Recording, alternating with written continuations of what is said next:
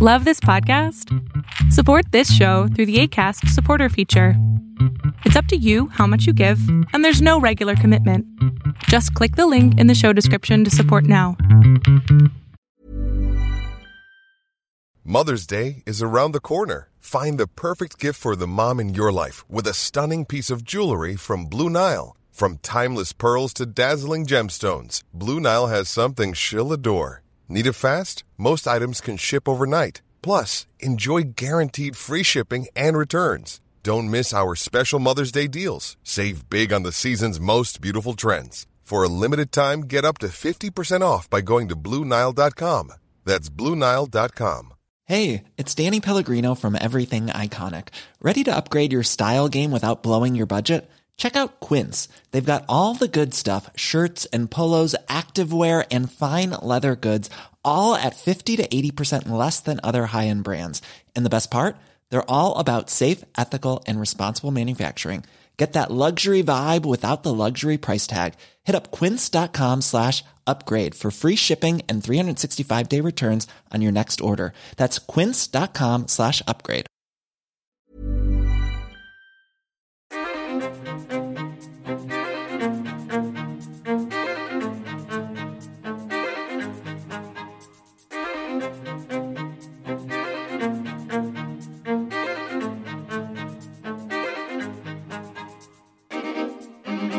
Good morning, good afternoon, and good evening, Undying Light listeners. Thank you for tuning in yet again to another brand new episode.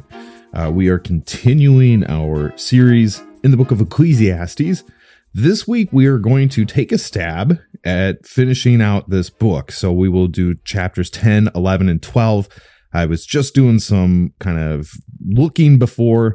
There's about 43 verses we're going to work through. So we will work through those and conclude this little segment of Ecclesiastes today. And then next week, we will continue on with one of the other wisdom books. I haven't decided yet whether I'm going to go to Proverbs and then Job and then Psalms, or Job, Proverbs, Psalms, Job, whatever. I haven't figured it out yet, but it's coming. One of those three will be next week. I'll make some announcements probably over the weekend in hopes that people can get a little bit excited over what we're doing. Those books won't be verse by verse, chapter by chapter, because they are longer in their structure. I don't want to spend that much time with books that are about 10 or 12 chapters or so, that we can work through it in a number of episodes. Especially when we can do two chapters an episode, we can work through that stuff relatively quick. Now, we did take the time and work through Revelation, and every verse in that, but that was a part of a big series drawing the conclusion to eschatology. Going forward, what we want to do is hit the high level points and ensure that everything that we work through is still presented in the proper light that the Bible teaches.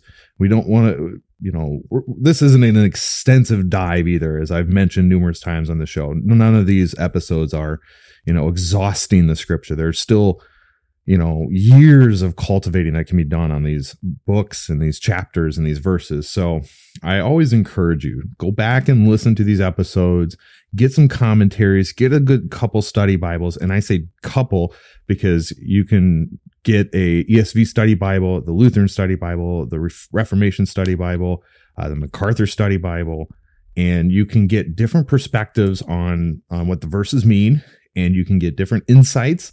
And sometimes one of the study Bibles may answer a question about a verse that the others don't. So having those in your arsenal is crucial, on top of commentaries and such that will walk you through on a much deeper dive into the background and the context and the purpose and meaning behind it.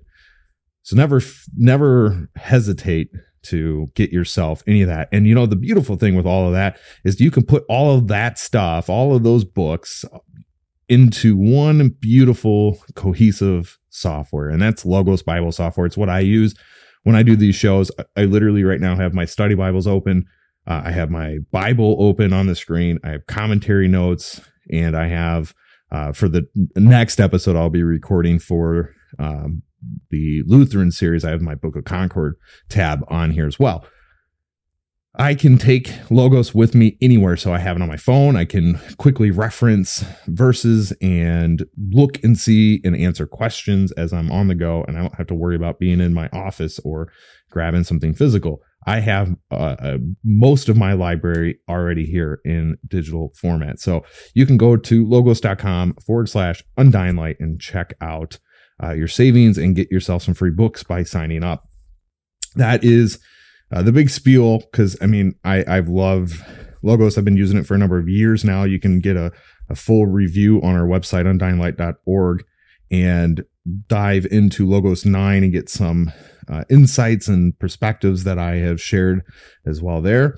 The website is currently in the process of kind of being rebirthed again. I'm working on trying to draw some blog articles and get those in a routine where I'm processing those weekly for your listening ears, or reading eyes, I guess I should say. As well as every so often, I will periodically update the website to have all of the podcast episodes for A Matter of Truth and Undying Light. So we've got both of those shows linked there. And I, you know, like they might be a week or two behind, but I try to get in every so often and update, because, you know, I'm producing 2 episodes a week on this, and then Anthony and I do another episode on A Matter of Truth every so often. So time in life just gets in the way, but they're there. And you can also obviously listen to this show on any platform, especially what you're listening to it now. So I'm just rambling off into the woods. If you want the commercial-free addition to this episode, you can join us on Patreon and get that, as well as the early release of the episode. You can dig into the show, you know, multiple days ahead of time. For instance, it's Tuesday that I'm recording this. Normally I do it on Mondays, but it was Valentine's Day yesterday. So I spent the day with the family and ran some errands and had a lovely evening with my wife. Now I'm digging into the work, producing some podcast episodes for Friday's show and next Tuesday. So you'll have both of those early in your hands, on top of sermon notes that I produce, on top of questions and videos and behind the scenes exclusive content. I moved the Heresy series off of Instagram and Facebook and just solely put it on our Discord server. You'll have access to that. And then you don't have to pay for any particular tiers. You can do the full year up front and you'll get a great discount. I think it's like $10 and you get the whole year. So 12 months of access for $10 and some change. And you, I pray you wouldn't be disappointed. There's a lot of content we produce and a lot of information, and I pray that you would be considering coming into this family of ours and joining us. So that's that as well. You know, I've always been a big proponent of the patron, not because of the money, but because of the community aspect that we have built and cultivated here at Undying Light. I am so blessed to have all 52 of my patrons. They come from all different walks of life. They're not Lutheran. They're not all Lutheran. They're not all Baptist. They're not all Calvinist. So we have all sorts of different people with various beliefs, and it has been a tremendous blessing to have wonderful conversations with them. So that is the spiels. We got a lot of content ahead of us. I am going to make sure, I got a little scrap paper here in front of me. I'm going to pencil in my break time. And as I got a person in church. He knows who he is. We talk about the show often. He listens. He's an avid listener. And I'm going to put the minute break in where I pause, and then we'll make sure that I actually go and actually apply that timestamp correctly before we publish this show. And my apologies for previous episodes, because this is something new to me with the commercials and the ads. And I'm trying to find the right way to do this. And so this, I hope, will work at least to kind of get me into a routine where I know, boom, this minute all the time. And I try to break it about the 18 to 20 minute mark. It's about halfway through the show usually, because even though I try to do these shows in about 30 minutes, they tend to go a little long, as my opening dialogue here has taken me now 8 minutes. So without further ado, let's get into chapter 10. We've got 20 verses here in this little section. It's titled Wisdom Better Than Folly. This actually is going back to chapter 9, starting in verse 11. So this theme will continue on. But Solomon can kind of transitions a little bit here. And he is going after some interesting dialogue. And then the pace changes in chapter 11. So let's get into chapter 10, verse 1. Here we go. Dead flies make the perfumer's ointment give off a stench. So a little folly outweighs wisdom and honor. A wise man's heart inclines him to the right, but a fool's heart to the left. Even when the fool walks on the road, he lacks sense. And if he says to everyone that he is a fool, if the anger of the ruler rises against you, do not leave your place, for calmness will lay great offenses to rest. There's an evil that I have seen under the sun, as it were an error proceeding from the ruler. Folly is set in many high places, and the rich sit in a low place. I have seen slaves on horses and princes walking on the ground like slaves. He who digs a pit will fall into it, and a serpent will bite him who breaks through a wall. He who quarrels stones is hurt by them, and he who splits logs is endangered by them. If the iron is blunt, one does not sharpen the edge. He must use more strength, but wisdom helps one to succeed. If the serpent bites before it is charmed, there is no advantage to the charmer. The words of the wise man's mouth win him no favor, but the lips of the fool consume him. The beginning of the words of the mouth is foolishness, and the end of his talk is evil madness. A fool multiplies words. Even though no man knows what is to be, and who can tell him that what will be after him, the toil of a fool wearies him, for he does not know the way to the city. Woe to you, O land, when your king is a child and your princesses feast in the morning. Happy are you, O land, when your king is the son of the nobility and your princes feast at the proper time for strength and not for drunkenness. Through the sloth of the roof sinks in, and through the indolence of the house leaks. Bread is made for laughter, and wine gladdens life, and money answers everything. Even in your thoughts, do not curse the king, nor in your bedroom curse the rich, for a bird in the air will carry your voice, or some winged creature tell the manner. All right, that wraps up chapter 10. Let's dig into some of the commentary notes I have here for you. Kind of some interesting perspectives that Solomon is taking right off the bat. He opens with these dead flies making a stench. Dead flies would make sacred oil unfit for temple use, and this is again being thrown back to chapter 9, verse 18.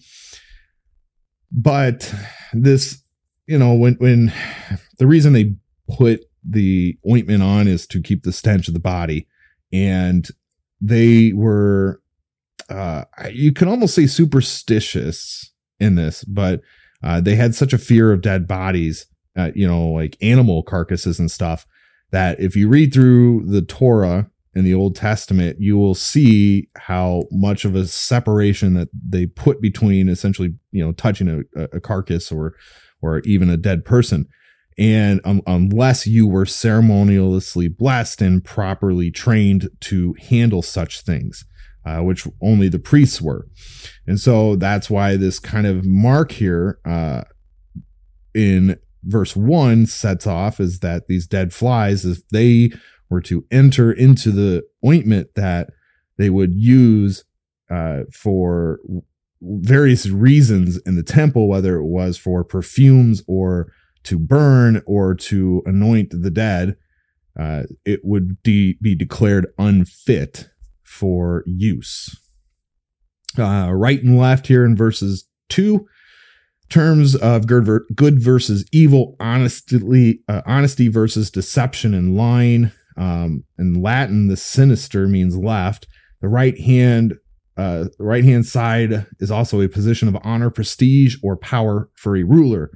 And we talk about that elsewhere in various shows. Most of it was included in the eschatology series, where we see Christ sitting on the right hand of God. Evil goes along with the folly, and arises out of the heart. Walks on the road, even in simple things, it is possible for one to be foolish. In verse 4, do not flee or quit, which would imply guilt. Being rich and being wise are often paired and should further result in positions of honor, prestige, and responsibility. The author is offended by a reversal of fortune. Horses were used by those with power and authority, especially for war. Here, people would make better princes, and leaders are often the ones oppressed by those less capable, less honorable, or less noble. Such false princes often obtained their position in ways deserving punishment. Verses 8 through 10, this dangerous activities that demand wisdom in order to avoid injury or death. The serpent in the walls often had hollow spaces and good habitat for snakes. Interesting. I didn't really know that. Let's look at verse 8 and 10 here. 8, who digs a pit and falls into it, the serpent will bite him who breaks through a wall. It's not saying that you dig a pit, the snake's going to be underground and breaking through. I mean, that's kind of what it reads through in the first glance. It seems like you dug a hole in the ground and all of a sudden a snake is breaking through the wall in that pit and biting you. But this also can look at the temple builds and the housing that were used, that snakes would inhabit these types of pits, if you would, small caverns in the ground. That's pretty common even today. You'll see snakes making their nest, in underground, but they're not going to be, like moles and kind of digging through the ground, but they essentially find sheltered places. And so that's kind of what this verse is pointing to when it comes to understanding that little segment. Verse 10, wisdom is compared to a sharpened axe, which will work better with less effort. The wise person will use wisdom to diminish the danger of hazardous occupations as well as overall hazards of life. Moving on to verse 11, the inattentive snake charmers who allow themselves to be bitten are often seen as foolish. They receive no sympathy and surely no money for their performance. Verse 12, the words used here primarily means the sharing of wisdom with others. Words make it clear when someone is foolish. Folly, rooted in rejection of God's wisdom, is not neutral. It shows itself to be evil. The fool finds even the most obvious and well-known things difficult and therefore tiring. And verses 16 through 17 here, the feast in the morning in Israel, the proper time for feasting was later in the day to sustain one's strength for labor. Such feasting did not include alcoholic beverages. And the child is a king, a child ruler, or a ruler acting childishly. Such rulers seek to satisfy their own needs before attending to the needs of the people. This is not the poor and wise youth back in chapter 4, verse 13. So let's go ahead and summarize chapter 10 for us, and then we will take a break for a couple seconds. The twists and turns of life often tempt one to be foolish because wisdom does not always quickly gain respect or results. Still, it is better and possible to follow the course of God's wisdom, no matter how much foolishness may control every level of society and life. We are to avoid it because God encourages us to wisdom. We may expect something more in the outcome of our life than just death. He promises everlasting life in Christ, our wisdom. Remember, that goes back to verse 11 in chapter 9, so that encompasses this big, broader view of how the sections are kind of separated. Again, this is reading an ESV Bible, so they have a little bit different points of break than some other Bibles do, which is totally fine. It just is the way it is. So we're going to take a break here, and I'm going to go ahead and mark my seconds down, and we will be back in just a moment. Mother's Day is around the corner. Find the perfect gift for the mom in your life with a stunning piece of jewelry from Blue Nile. From timeless pearls to dazzling gemstones, Blue Nile has something she'll adore. Need it fast? Most items can ship overnight. Plus, enjoy guaranteed free shipping and returns. Don't miss our special Mother's Day deals. Save big on the season's most beautiful trends. For a limited time, get up to 50% off by going to BlueNile.com. That's BlueNile.com. Hiring for your small business? If you're not looking for professionals on LinkedIn, you're looking in the wrong place. That's like looking for your car keys in a fish tank. LinkedIn helps you hire professionals you can't find anywhere else, even those who aren't actively searching for a new job but might be open to the perfect role. In a given month, over 70% of LinkedIn users don't even visit other leading job sites. So start looking in the right place. With LinkedIn, you can hire professionals like a professional. Post your free job on linkedin.com/people today. Ryan Reynolds here from Mint Mobile. With the price of just about everything going up during inflation, we thought we'd bring our prices down. So to help us, we brought in a reverse auctioneer, which is apparently a thing. Mint Mobile Unlimited Premium Wireless. How to get 30, 30, how to get 30, how to get 20, 20, 20, how to get 20, 20, how to get 15, 15, 15, 15, just $15 a month? Sold! Give it a try at mintmobile.com/switch. $45 up front for 3 months plus taxes and fees. Promo rate for new customers for limited time. Unlimited more than 40 gigabytes per month. Slows full terms at mintmobile.com. Burrow's furniture is built for the way you live. From ensuring easy assembly and disassembly to honoring highly requested new colors for their award-winning seating, they always have their customers in mind. Their modular seating is made out of durable materials to last and grow with you. And with Burrow, you always get fast, free shipping. Get up to 60% off during Burrow's Memorial Day sale at burrow.com/ACAST. That's burrow.com/ACAST. burrow.com/ACAST. All right, we are back. I hope I remember to put that minute break in and it just doesn't stick randomly. All right, let's get into verse chapter 11. There's just 10 verses here, so we'll quickly move through this before we conclude with chapter 12 and then wrap up Ecclesiastes. This section begins a new train of thought, and the title is Cast Your Bread Upon the Water. So verse 1, cast your bread upon the waters, for you will find it after many days. Give a portion to 7 or even to 8, for if you know not what disaster may happen on earth. If the clouds are full of rain, they empty themselves on the earth. And if the tree falls to the south or to the north, in the place where the tree falls, there it will lay. He who observes the wind will not sow, but he who regards the clouds will not reap.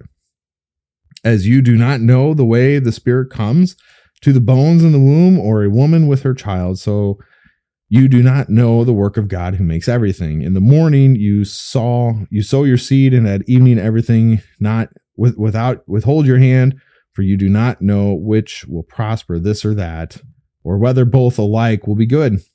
Light is sweet, and it is pleasant to the eyes to see the sun. So if a person lives many years, let him rejoice in all of them. But let him remember that the days of darkness will be many, and all that comes is vanity. Rejoice, O young man, in your youth, and let your heart cheer you on in the days of your youth. Walk in the ways of your heart and in the sight of your eyes, but know that all of these things God will bring you into judgment. Remove vexation from your heart and put away pain from your body, for youth and the dawn of life are vanity. All right, that closes chapter 11 out. Let's dig into some of the commentary that I have here. We'll move pretty quick. Verse 1, do not overly cautious due to arbitrary or unexpected outcomes in life. This passage describes sending ships to sea with trade goods and waiting to realize a profit. Verse 2 encourages helping those in need, which realizes a greater profit.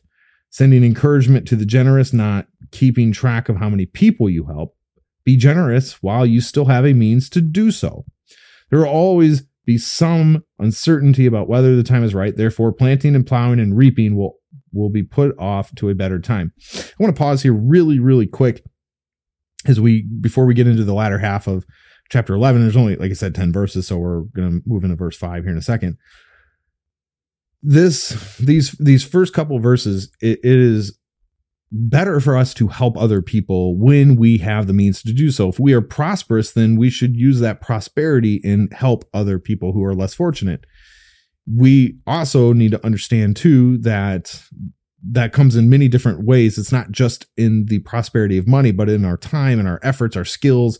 We can help those who truly do honestly need it. So if you have the means to do so, then I encourage you to allow God to use your gifts in the manner that you are able to. Moving on to verse 5 here, the Spirit comes to the bone. Scientific understanding of how conception occurs may reduce the impact of this comparison, yet conception and life remain mysteries. How does God make us something radically different from an animal? This is a great question posed because it helps us to say, well, you know, in the philosophical circles or even the scientific communities, it's we can understand our mortality.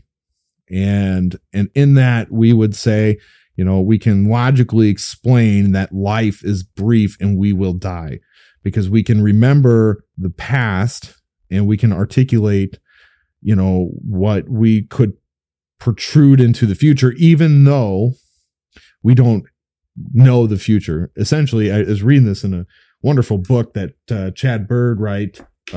It's called The Christ Key, and he opens with this kind of thought of traveling to Bethlehem from the Garden of Eden. And he makes this analogy that we are essentially walking through time backwards because we can't see what tomorrow will bring. All we can do is anticipate tomorrow based upon what we've seen in the past. And I think this is a great analogy because we can assert ourselves as different, you know, than an animal. But Solomon makes this statement all throughout this book very clear that the equivalence to our life is essentially the same. We will all die and our bodies will rot. That is the same for animals, for plants, and for humans. The major difference is humans are redeemed because we have a spirit and we have the ability to believe in Jesus Christ, the God who created all things. That is the major, major difference. Verses 8 here, let's see, days of darkness. This is actually going to be something we will look at when we get into Job a little bit. The light of life comes to an end in death. Looking at those who have gone before us hundreds or thousands of years ago, we see that it may be a long time before the light goes out in our life. And when we see new light of the resurrection, enjoy life, make something of it while you can, and not after it's gone. This is another, you know, example and demonstration that asserts itself with the fact that our life is short. We can't predict tomorrow. We can't anticipate, you know, the time that God will call us home. All we can do is be faithful to his command and move forward each day in service to our neighbors, loving our neighbors, and loving God. Verse 9, pursue life as you perceive it and understand it, yet know that you will make mistakes and face judgment. We are accountable before God for all we do. Obviously, this is a statement made in the Old Testament. We know that today we can look back with the lens of Christ being our ultimate advocate. So we have somebody standing in the place for our judgment, but that doesn't remove the consequences of our actions here on earth. If we commit adultery, then we would expect the consequences of that to cascade down into divorce potentially, or counseling, distrust, anger, resentment, all sorts of emotions and consequences we will face. And this is a sin that can be applied to anything. You can lie, get caught, and lose your job, lose your family, lose your, you know, livelihood, whatever it may be, over a simple lie. There's so many things. And it's wonderful to know that even when we make the biggest and absolute most crushing decisions and mistakes in life, that even though we face horrible consequences here, we can turn to Christ for full forgiveness. The only sin that's not forgivable is disbelief. All right, so summarizing chapter 11, we know what may come, and we will never know everything we want to. We take advantage of our opportunities, especially to help others. We understand as we conduct our lives that God will have the final say. His word to us in Christ is joy, light, and peace. He daily does good and has prepared a joyous future for us in Christ. All right, let's wrap it out here. The final 14 verses. There is 14 here. I was thinking it was 43, but it is 44. So not the end of the world, right? 20, 30, 40. Nope, 54. Boy, I can't count. It's been one of those weeks. So 54 verses, but we'll make it through because chapter 11 was pretty short, and I want to make sure we wrap this and move on to our next little book. Remember your Creator in your youth. Remember also your Creator in the days of your youth, before the evil days come and the years draw near, which you will say, I have no pleasure in them. Before the sun and before the light and the moon and the stars are darkened and the clouds return after the rain and the day when the keepers of the house tremble and the strong men are bent and the grinders cease because they are few and those who look through the windows are dimmed and the doors on the street are shut. When the sound of the grinding is low, one rises up at the sound of a bird. And all the daughters of song are brought low. They are afraid also of what is high, and terrors are in the way. The almond tree blossoms, the grasshopper digs itself along, and desire fails, because man is going to his eternal home. And the mourners go out into the streets before the silver cord is snapped, or the golden bowl is broken, or a pitcher is shattered at the fountain, or a wheel broken at the cistern. And the dust returns to the earth as it was, and the spirit returns to God who gave it. Vanity of vanity, says the preacher, all is vanity. Besides being wise, the preacher also taught the people knowledge, weighing and studying and arranging many proverbs with great care. The preacher sought to find words of delight, and uprightly he wrote words of truth. The words of the wise are like goads and like nails firmly fixed are collecting sayings. They are given by one shepherd. My son, be aware of anything beyond these. Of making any books there is no end, and much study is weariness of the flesh. The end of the matter, all has been heard. Fear God and keep his commandments, for this is the whole duty of man. For God will bring every deed into judgment with every secret thing, whether good or evil. That is the last verse in chapter 12, which means it's the last verse in all of Ecclesiastes. So let's break it down and then we'll wrap the show. The preacher, verses 2-7, give us a powerful and vivid image of old age and approaching death, and arouse us from complacency or resignation due to our troubles. We are to address the matter early in life while we are able, so that failure does not sneak up on us. Basically, what he's saying here in these first 7 verses is do not be complacent. Do not allow your life to just drift by without taking advantage of the gifts that God has given you. When you have the ability to help others, do so. When you have the ability to advance in your career, do so. When you have the ability to learn a new skill, do so. Don't allow your laziness and your complacency to overcome you. Get up early in the morning, study, read, invest in yourself, invest in your family, invest in your life. Do not allow time to slip through your hands. Verses 6 and 7 repeats this theme back from verses 1 and 2. The cord, bowl, pitcher, and wheel, the placement of these 4 images suggests they represent life in some way. Their destruction implies the end of life. We are to remember our Creator before all this happens. The silver cord and the golden bowl, precious objects, indicate how valuable life is. The pitcher and the wheel, practical objects, are needed daily. A clay pitcher was attached by a rope, which wrapped around a wheel, making it easier to draw life-giving water. So let's summarize verses 1-8, and then we'll close it out here, 9-14. The aches of old age make it difficult to envision anything hopeful and positive. Such bodily changes may overwhelm any joy we still have in life. Yet the same God who consigned us to the grave because of sin has promised us that that we will be rescued from the grave and his eternal judgment. Through hearing the word in our youth, he will prepare us. He promises to stay with us. And this is crucial because, you know, I think there's a big divide in Christianity. And I'm going to try to be very careful with this, and I'll expound it deeper in the Lutheran series. There seems to be a divide in Christianity between when somebody is able to accept or hear the word of God and that's really kind of the premise, right? So there's some that say, well, they can't articulate or understand it until they're, 6 or 8 or 10 years old. So we'll maybe sprinkle a little bit in there, and then when they start to be able to read on their own, we'll hammer them harder. I'm in the camp of, the moment they're born, we start to sing and pray over them. We start to sing praises to God. We pray with them at night. We baptize our infants, and I know that's going to get a lot of hate, but I don't care.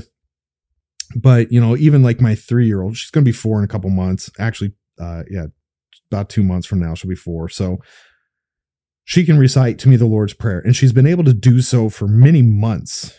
And she's a very intelligent little lady, and she is very, very smart.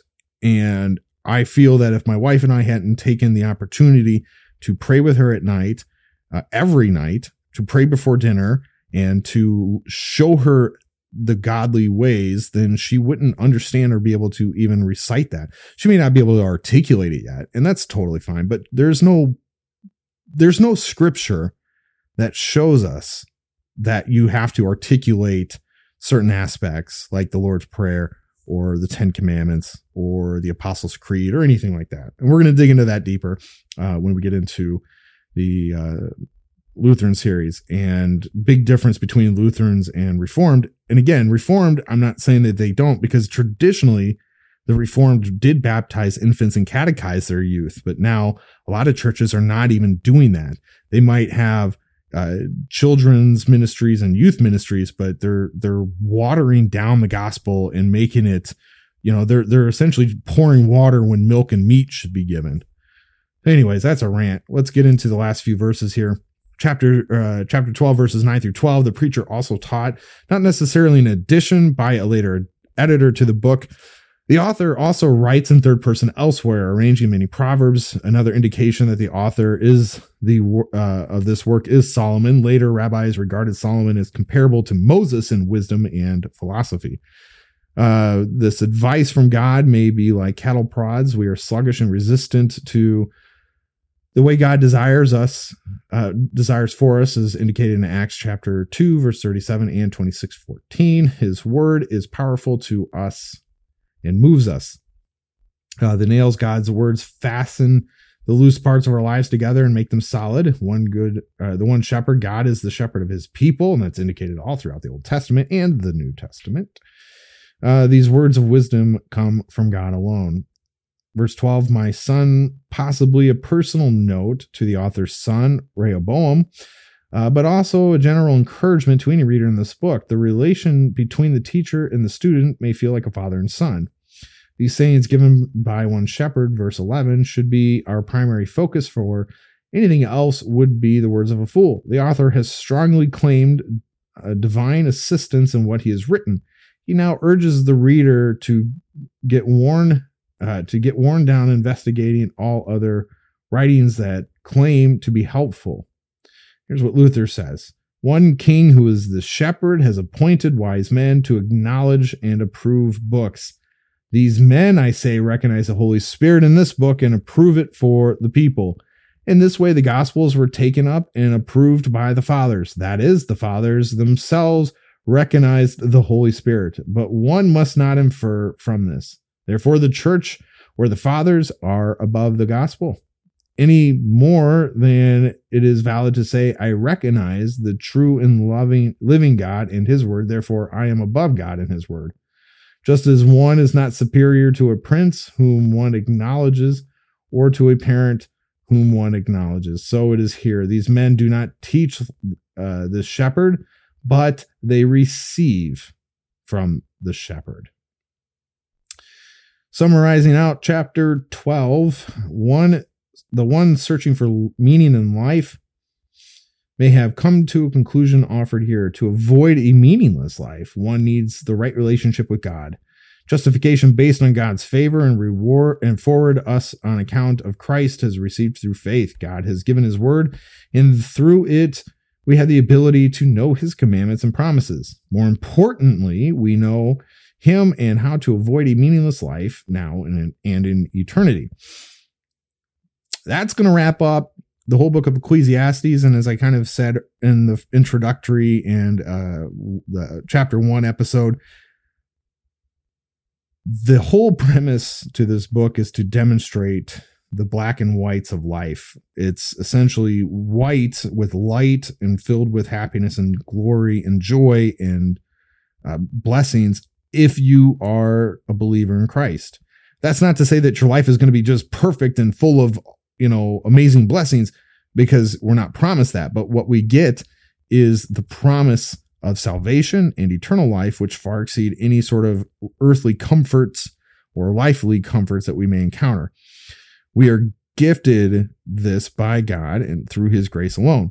The darkness, which is basically everything outside of God, it's life without God. It's, you know, trudging through sin and darkness of life. And as Solomon says, this is vanity. It's pointless. It's meaningless. It doesn't do anything. You're striving after the wind. You're trying to capture the wind, and you will never do so. Everything outside of God is pointless, meaningless, and has no value. So everything in God is wonderful and perfect and should continue to be used and demonstrated to all people. Everything outside of God should be pushed aside from our lives. All right, that's going to wrap up this portion of the series, The Least of These. We will continue with one of the wisdom books next week, and as well as the Lutheran theology series that we're working through, the Apology of the Augsburg right now. That's going to come up on Tuesday's episode. We'll begin that, and then we will continue working through some of the major articles there. And then we'll go into the commentaries on the Augsburg, and then we will move through the rest of the Book of Concord. We'll just touch lightly on Luther's large and small catechism, and we'll do an episode on the sacraments and all that. So that's all coming your way on Tuesdays. Friday's episodes are The Least of These series, and we're working through major books that are deep and often never talked about. So Ecclesiastes, Song of Solomon, Esther, those are the first three books that we've hit. We will continue with the wisdom books, even though wisdom is often used throughout preaching. You know, we say a psalm every week, but I think it's just good to fit all five wisdom books into this little series as we touch base on all of them. So that's going to wrap the show for me this day. Ladies and gentlemen, I pray you have a wonderful day. One quick side note. I am slowly breaking myself away from social media, and I'm kind of at a point where Instagram is just not a wonderful platform for me to utilize anymore. So I am encouraging you, if you enjoy this show, please share it on whatever platform you have. Share it with your friends, your family, your church. I need my listeners to be the people who carry this message forward. And I'll continue to share and post things on the show, but I really encourage you, if you do value the show, please leave me a review, share it with your friends and family, church, and all sorts of people, because I really want to cultivate a deeper understanding of God's word and trying to expound it into a manner that is simple and understandable for you. So that is it. Thank you for tuning into this show. This is the end of Ecclesiastes. You guys have a wonderful week. God bless. We'll see you later.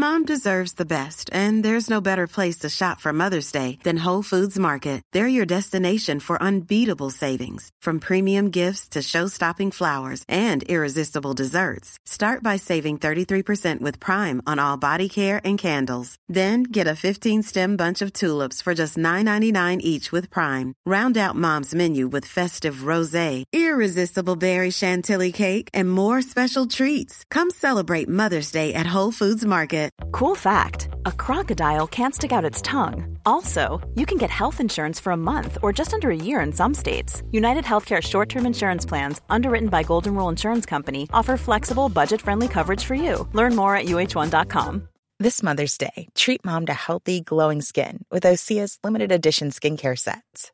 Osea has been making clean, seaweed-infused products for nearly 30 years. Their advanced eye care duo brightens and firms skin around your eyes, while the Golden Glow Body Trio nourishes and smooths skin all over. Go to OSEAMalibu.com and use code MOM for 10% off your first order site-wide.